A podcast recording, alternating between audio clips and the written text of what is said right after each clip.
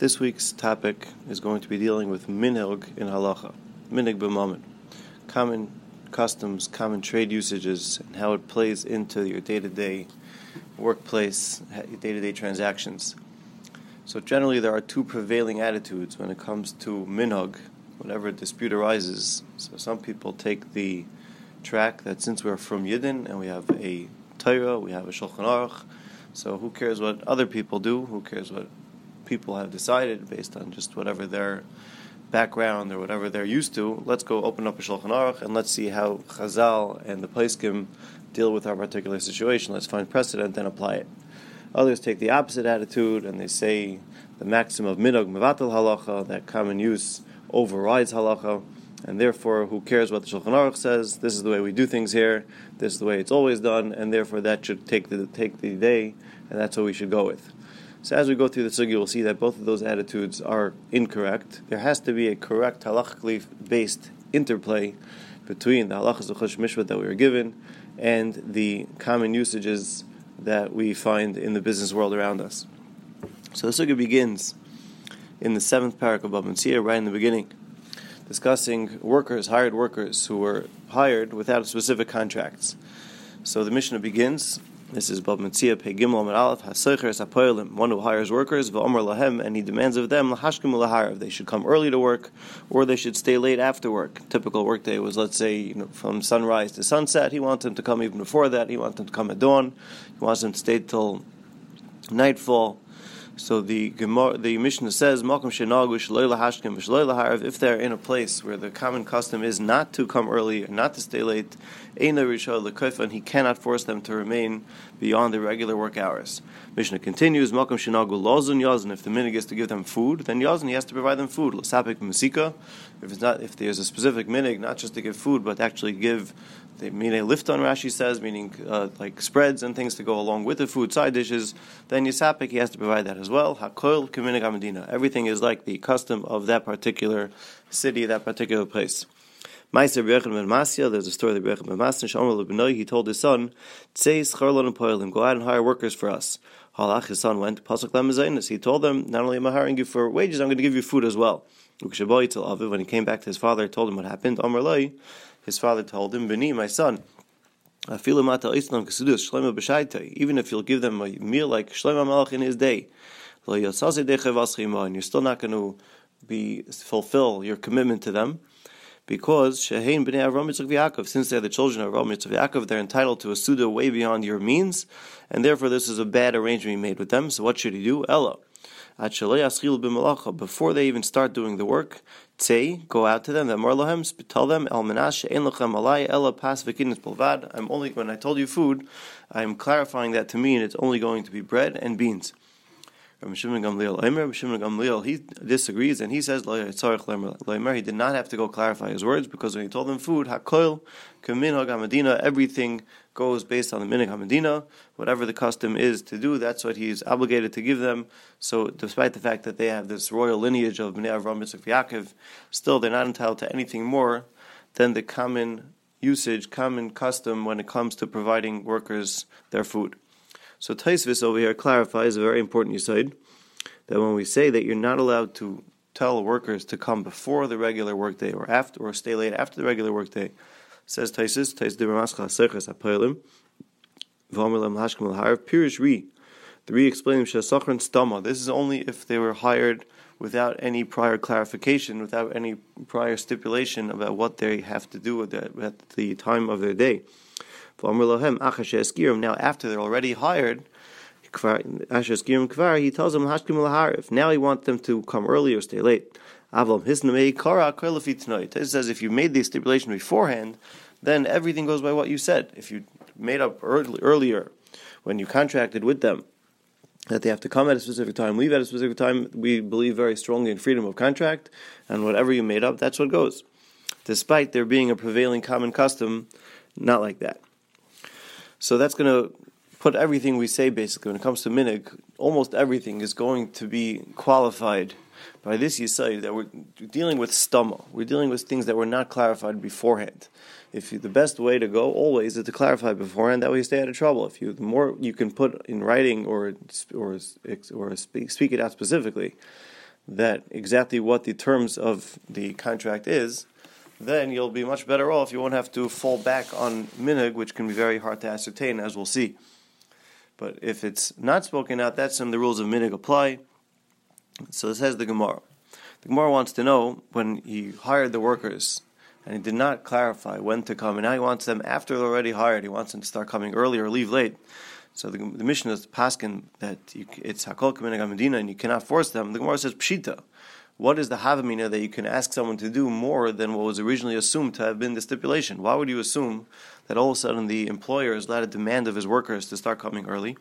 Says the Gemara loitzricha. There's a big chiddush over here. The tafalu grayu. He he's paying them more than the typical worker. So ma'u tema. You would think Amr Lahu is allowed to tell them hadit This that I added to your wages was um was based on the assumption that you're going to be coming early or leaving late. With me, kamash malon, the the chiddush of the Mishnah is telling you the Amrule they're allowed to tell him back no that I did toughest lana daita of din shapirta this that you gave us the extra wages. We took that not to mean that we have to come early or leave late different than the rest of the people. We just assumed it meant that you want us to do really good work. You know we're going to put our, our all into it. We're not just going to be the regular lackadaisical workers who are trying to cut corners. We're going to give it give it our all. We're not that we're going to do extra that they can say that was not that's not what we intended. So we're entitled to the higher wages, and still we do not have to do anything different than the common custom when it comes to. Work. The Gemara continues with a member of Reish Lakish, Amr Reish Lakish, turning on to Pegimel Beis. The Gemara is now envisioning what a worker's time should be. The Torah's envision of the worker's workday. Poil b'knisase mishalai a poil when he's arriving home, his travel home should be on his own time. But b'yitziyase, when he's going to work, his travel time to work, that is mishav balabayis. That should be on the time of the balabayis. Shenemar, like the pasuk says, tizrach Hashem seifun. When the sun sets, that when the sun rises, that is when the animals go back into their caves, back into their habitats. Then yetze adam then a person go, goes out to work, meaning he leaves his house when the sun is already rising at sunrise, that's when he leaves his house. But he remains at his work until nightfall. So you see that the workday, the Torah's workday, is that you don't leave your house until the sun already begins to shine. But when it comes to going back home, that already is on your own time. You work until nightfall, and then the travel home is already after the sun sets. So basically, the Torah is envisioning a workday as beginning at sunrise and going until nightfall. So the Gemara wants to know why are you even telling me this. So the Gemara says on the fourth line, higi. Let's just see what the common custom is. What's the local custom? That should be the workday. That's going to define the workday. What difference does it make to me, to the Torah's vision of how a workday should look?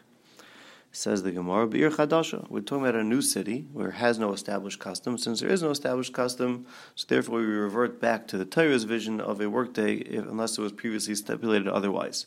But the Gemara is still not satisfied.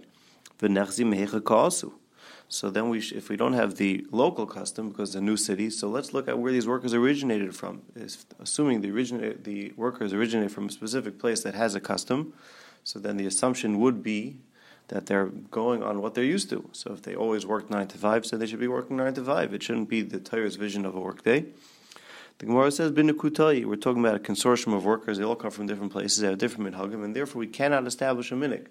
So we see if we have different minhagim and no established local minig, then we're just going to revert back to the regular halacha, which will be the Torah's vision of employment of sunrise until nightfall, unless they stipulate otherwise. Ibo is emo. A second pshat the Gemara says.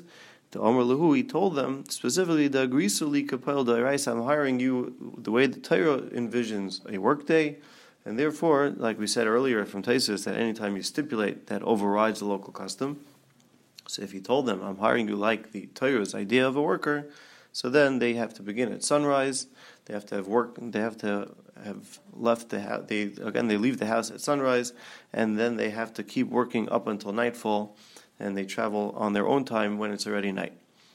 So again, so we see that stipulating, if it was clarified beforehand, that overrides the local custom. When there is no local custom, then we also go back to the halacha. The custom only prevails when there is a specified local custom and it's known what it is, so and there was nothing else clearly defined, so then we revert to the, the custom. The minig will be the way we define what the terms of the contract are. So that is the sugya. We go now to the second maramakum is the Shulchan Aruch in Reish Tezvav, and here it just gives us, it's quoting the Lashon Haram, just gives us the scope of minog. After going through Hilchas Mekach Memker, it's going through all the different ways things are included in a sale or not included in a sale, or how things are consummated, how sales are affected. Says the Shulchan Aruch in Reish Tezvav Sivches, Af even though you're dealing with a moicher and a lekech, you're dealing with a buyer and a seller, in kol elu hadvar all the above are only being discussed, and similar cases, ela b'makom she'ein shal there's no specific custom, and there's no specific trade usage terms for each specific thing by itself. Aval b'makom she'nohagu, if there's a specific custom that when you sell, let's say A, it comes along with B, or that it's delivered in a certain fashion at a certain time, etc., then it's included in the sale. You rely on the customs, whether you're dealing with real estate, whether you're dealing with movable goods. This concludes the Rambam and the Shulchan Aruch. Gadol. This is a fundamental yisoid. It's a tremendous ikr. In all areas of commerce, you follow the local terms, the way people speak, in that place, and after the customs, the local usages that is going to define what was said and what is expected to be delivered, etc. And it will define the terms of how the either the employment or the sale, whatever it was, is going to be defined by the local terms and the local usages, and it goes across all areas of Mekach all areas of Masumatan are going to be defined by a specific minuk.